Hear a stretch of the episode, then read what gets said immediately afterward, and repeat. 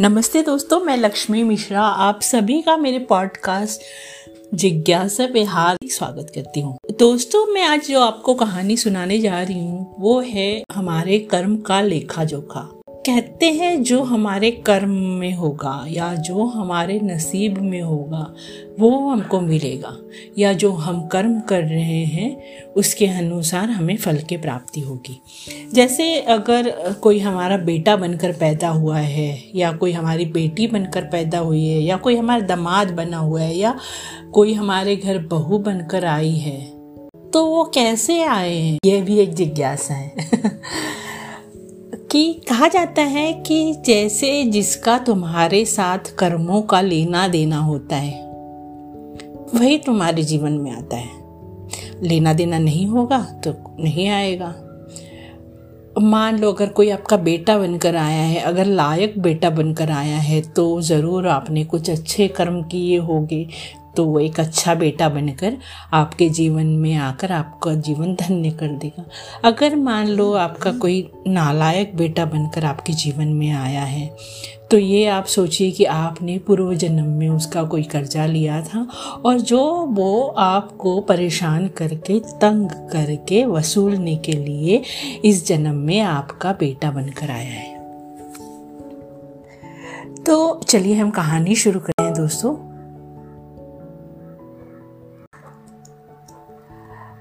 कहते हैं कि एक फौजी था। फौजी। फौज में एक सिपाही था। उसके कोई माँ बाप नहीं थे। और उसने शादी भी नहीं की थी तो उसके बच्चे नहीं थे, ना कोई उसके भाई बहन थे। वो अकेला ही कमा के फौज में जमा करता जा रहा था। मतलब जो भी कमाता उसका कोई खर्चा नहीं था और फ़ौज में ही उसे खाना पीना मिल जाया करता था। तो जो उसकी कमाई होती थी वो फ़ौज में ही जमा करते जा रहा था। थोड़े दिन में एक सेठ जी जो फौज में आ, माल सप्लाई करते थे उनसे उस फौजी का परिचय हो गया और अच्छी खासी दोस्ती भी हो गई। सेठ जी ने कहा कि तुम्हारे पास जो पैसे हैं उसका तुम क्या करोगे? फौजी ने कहा कि मैं क्या करूँगा उस पैसे का? क्योंकि मेरे न भाई बहन हैं, न मैंने शादी की है, न मेरे बच्चे हैं। पता नहीं मैं क्या करूँगा उस पैसे का। तो उस सेठ ने कहा कि एक काम करो, तुम मुझे वो पैसे दे दो। मैं कारोबार में लगा देता हूँ अपने। तो पैसे से पैसा बढ़ जाएगा। इसलिए तुम मुझे दे दो और जो कोई मुनाफा होगा, जो कुछ फ़ायदा होगा, वो मैं तुम्हें दे दिया करूँगा। फौजी को भी अच्छा लगा कि चलो, मेरे पैसे इस सेठ ने अपने कारोबार में इन्वेस्ट कर दिए, लगा दिए पैसे तो मेरे पैसे बढ़ते रहेंगे। फौजी फौजी ने सेठ जी को पैसा दे दिया। सेठ जी ने कारोबार में लगा दिया। कारोबार उनका चमक गया। एकदम बढ़िया चलने लगा, क्योंकि सेठ जी ने इतने सारे पैसे इकट्ठे लगाए तो कारोबार अच्छी तरह फूलने पड़ने लगा। खूब कमाई होने लगी, खूब कारोबार बढ़ गया, थोड़े दिनों में ही लड़ाई छिड़ गई। अब लड़ाई छिड़ गई तो फौजी को तो लड़ाई पे जाना ही था। लड़ाई में फौजी घोड़ी पर चढ़कर लड़ने चला गया। घोड़ी इतनी बदतमीज थी कि जितनी ज़ोर ज़ोर से लगाम खींचो, उतनी ही तेज भागती थी। खींचते खींचते उसके गल्फर तक कट गए, लेकिन वो दौड़कर दुश्मनों के गोल घेरे में जाकर खड़ी हो गई। क्योंकि घोड़ी बहुत दुष्ट थी, वो दुश्मनों में जाके खड़ी हो गई। और दुश्मनों ने क्या किया? एक ही वार किया और फौजी मर गया। घोड़ी भी मर गई। तो घोड़ी को कैसे छोड़ते हैं? दुश्मन की घोड़ी थी वो, फौजी की घोड़ी थी तो दुश्मन ने घोड़ी को भी मार दिया। अब सेठ जी को मालूम हुआ कि फौजी मर गया। तो सेठ जी बहुत खुश हुए। यह जानकर कि उस फौजी का तो कोई था नहीं। अब ये पैसा किसी को देना नहीं पड़ेगा। अब मेरे पास पैसा भी हो गया और कारोबार भी चमक गया और लेने वाला भी कोई नहीं रहा। सेठ जी की खुशी का पारावार न रहा। कुछ ही दिन के बाद सेठ जी के घर में एक लड़का पैदा हुआ।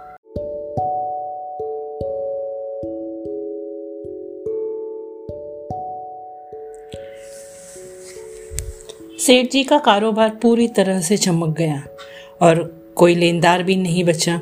सेठ जी बहुत खुश था। कुछ दिन के बाद सेठ जी के घर में एक लड़का पैदा हो गया। और अब तो सेठ जी के खुशी का ठिकाना न रहा कि भगवान ने उनके ऊपर बहुत बड़ी दया की। खूब पैसा हो गया, कारोबार हो गया और लड़का भी हो गया और लेने वाला भी मर गया। सेठ जी बहुत खुश थे। सेठ जी का लड़का धीरे धीरे बड़ा होता गया। और पढ़ने में भी बहुत समझदार था। सेठ जी ने उसे पढ़ाया, लिखाया, बहुत उसकी परवरिश बहुत अच्छी तरह से की और ये सोचा कि लड़का बड़ा हो गया तो उसका कारोबार अच्छी तरह से संभाल लेगा। सेठ जी का लड़का देखते ही देखते शादी लायक हो गया। सेठ जी ने अपने बेटे की बहुत ही धूमधाम से शादी कर दी। शादी करते ही घर में बहुरानी आ गई।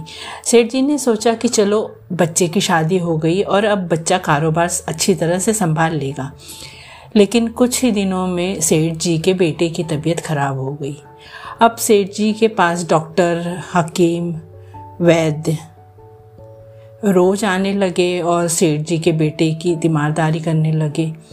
वैद्य जी जो भी दवा खिला रहे थे, डॉक्टर जो भी दवा खिला रहे थे, वो सेठ जी के बेटे पर बिल्कुल असर नहीं कर रही थी। बीमारी देखते ही देखते बढ़ती जा रही थी और पैसा देखते ही देखते बर्बाद होते जा रहा था। बीमारी बढ़ती जा रही, रोग कट नहीं रहा, पैसा भी खूब लग रहा है। अंत में डॉक्टर ने कह दिया कि यह मर्ज लाइलाज है। इस, इसका यह रोग जो है असाध्य है और इसका कोई इलाज नहीं हो सकता। से डॉक्टर ने अपने हाथ खड़े कर दिए, वैद्य ने अपने हाथ खड़े कर दिए और वैद्य सेठ जी को बता दिया कि बच्चा, आपका बच्चा जो है अब नहीं जिएगा, ये दो दिन में मर जाएगा। डॉक्टर के जवाब देने पर सेठ जी निराश होकर बच्चे को लेकर रोते हुए आ रहे थे। रास्ते में एक आदमी मिला और उन्होंने कहा, उस आदमी ने कहा कि, अरे सेठ, क्या हुआ? क्यों बहुत दुखी लग रहे हो?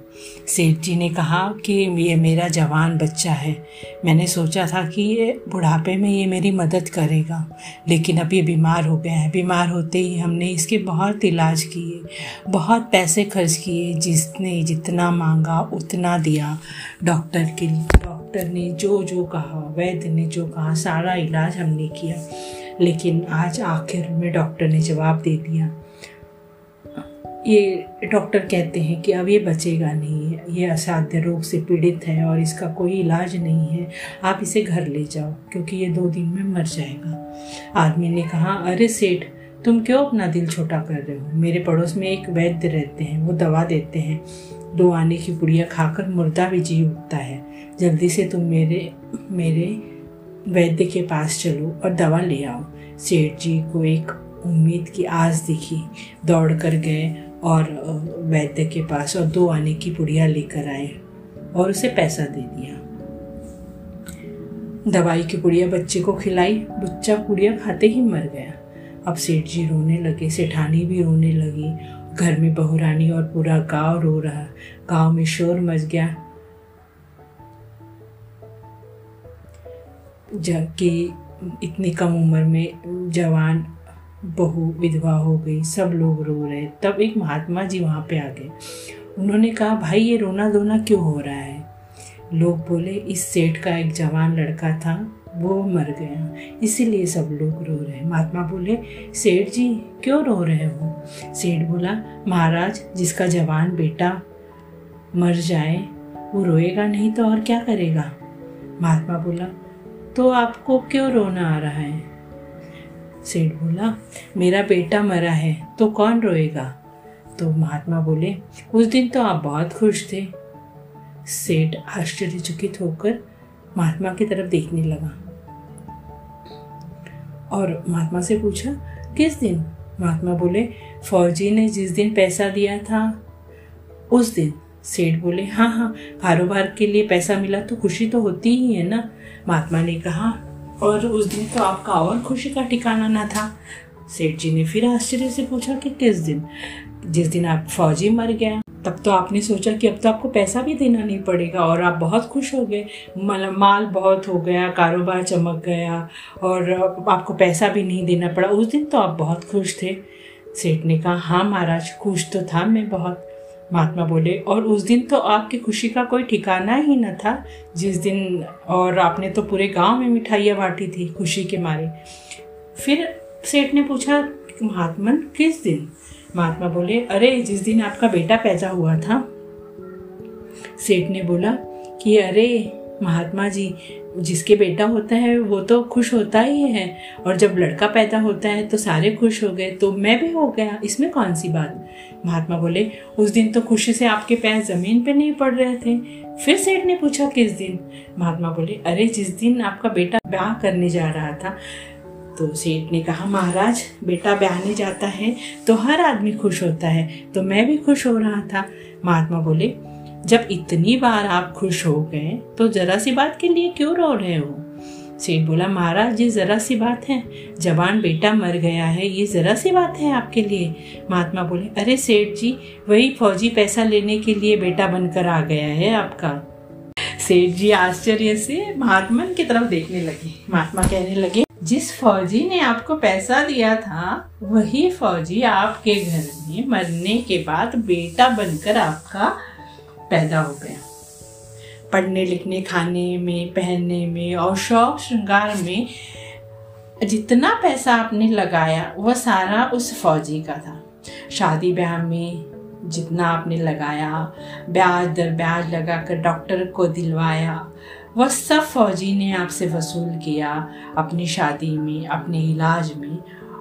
और जब दो आने बच गए थे, तब वो भी उसने वैद्य को दिलवा दिए। और वो पुड़िया खाकर, जो उस वैद्य ने दिया था दो आने की पुड़िया, वो खाकर वो फौजी चल दिया। अब भी कर्मों का लेना देना उसके पूरा हुआ।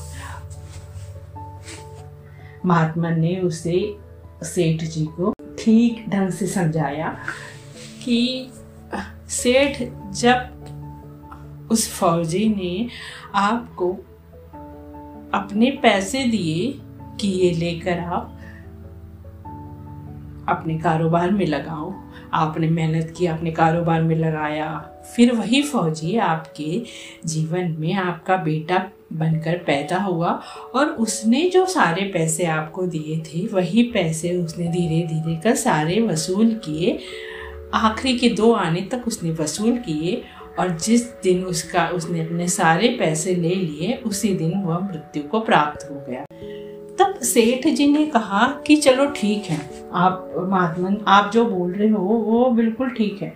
मेरा और फौजी का जो था हिसाब, वो तो हमारे कर्मों का लेन देन था। चलो, हमारे साथ तो जो हुआ, सो हुआ। लेकिन वो जवान भोरानी घर में रो रही है। उस बहू को उसने जवानी में धोखा देकर विधवा बनाकर क्यों चला गया? उसका क्या जुर्म था? उसने उसके साथ ऐसे गुनाह क्यों किया? महात्मा बोले ये वही घोड़ी है सेठ जी जिसने जवानी में उसे धोखा दिया था जो अपने ऊपर बिठा कर लेकर गई और उसे दुश्मनों के बीच में ले जाकर खड़ा कर दिया। ये वही आपकी बहू रानी वही जवान वही घोड़ी है जिसने उस फौजी को धोखा दिया था। तो इस तरह फौजी ने भी इसे जवानी में धोखा दे दिया।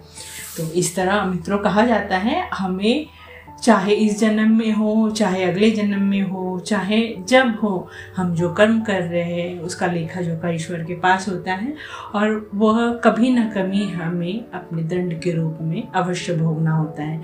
तो आप सभी से यही कहूँगी कि अच्छे कर्म करते चलिए जहाँ तक हो सके। लोगों की सहायता करिए, किसी का दिल दुखा, ना दुखे, इसका ध्यान रखिए। क्योंकि जो कुछ भी होता है वो आपके पास आना ज़रूर है। अगर आपने पूर्व जन्म में किसी का भी बुरा किया होगा तो इस जन्म में जो भी कुछ आप भोग रहे हैं, यही नहीं कि हमें अपने जीवन में सिर्फ़ पाप ही पाप का दंड मिलता है। जो पुण्य हमने की उसका भी फल, उसको खुशी मिलती है हम लोगों को। वो जो होता है, वो पुण्य कर्म की वजह से होता है। रामायण में भी इसके बारे में कहा गया है कि कर्म प्रधान विश्व करी राखा, जो जस कर सो तस फल चाखा। को नकाऊ सुख दुख कर दाता? निज कृत कर्म भोग सब भ्राता। अर्थात कि आप जो भी कर्म कर रहे हैं, आप अच्छे कर रहे हैं, आप बुरे कर रहे हैं, आपने पहले अच्छे किए हो, पहले बुरे किए हो, जो कुछ भी आप आप आज जो भोग रहे हैं, वो सब उसी फल का परिणाम है। तो हमेशा अच्छे कर्म करते रहिए। ओम नमः शिवाय। जय हिंद। अपना ध्यान रखिए दोस्तों। जय हिंद।